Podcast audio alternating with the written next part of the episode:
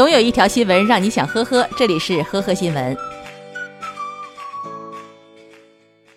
三月二十四号，江苏淮安的男子陈某开车的时候撞到隔离护栏，为了逃避责任，他叫妻子来顶包，自己则逃离现场。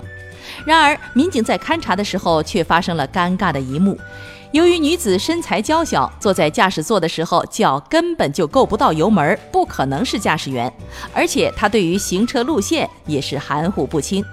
最终，女子承认是为丈夫顶包。第二天，陈某前去自首，她被处以两千元罚款、记十二分、行政拘留十日。三月二十五号，西安的大学生小吴发现自己的手机丢了，之后又接到一个电话，对方说捡到了他的手机，而自己是个俗人，要好处费才肯归还，如果不厚道，不给好处费，就把手机给处理了。没办法，小吴只能向警方求助。民警很快锁定了涉事男子，并将其传唤到了派出所。然而，到了派出所过后，男子竟然打幺幺零要投诉警察。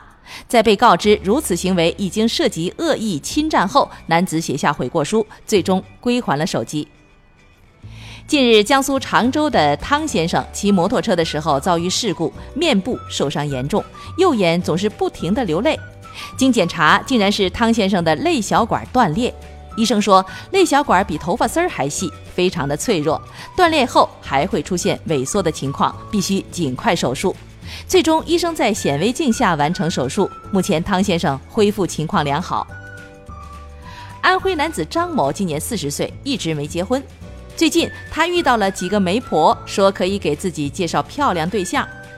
后来，他又是请吃饭，又是陪打麻将，结果输了两万元以后，相亲对象影子都没见到。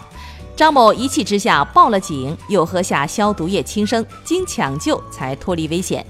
警方很快抓获了几名女子。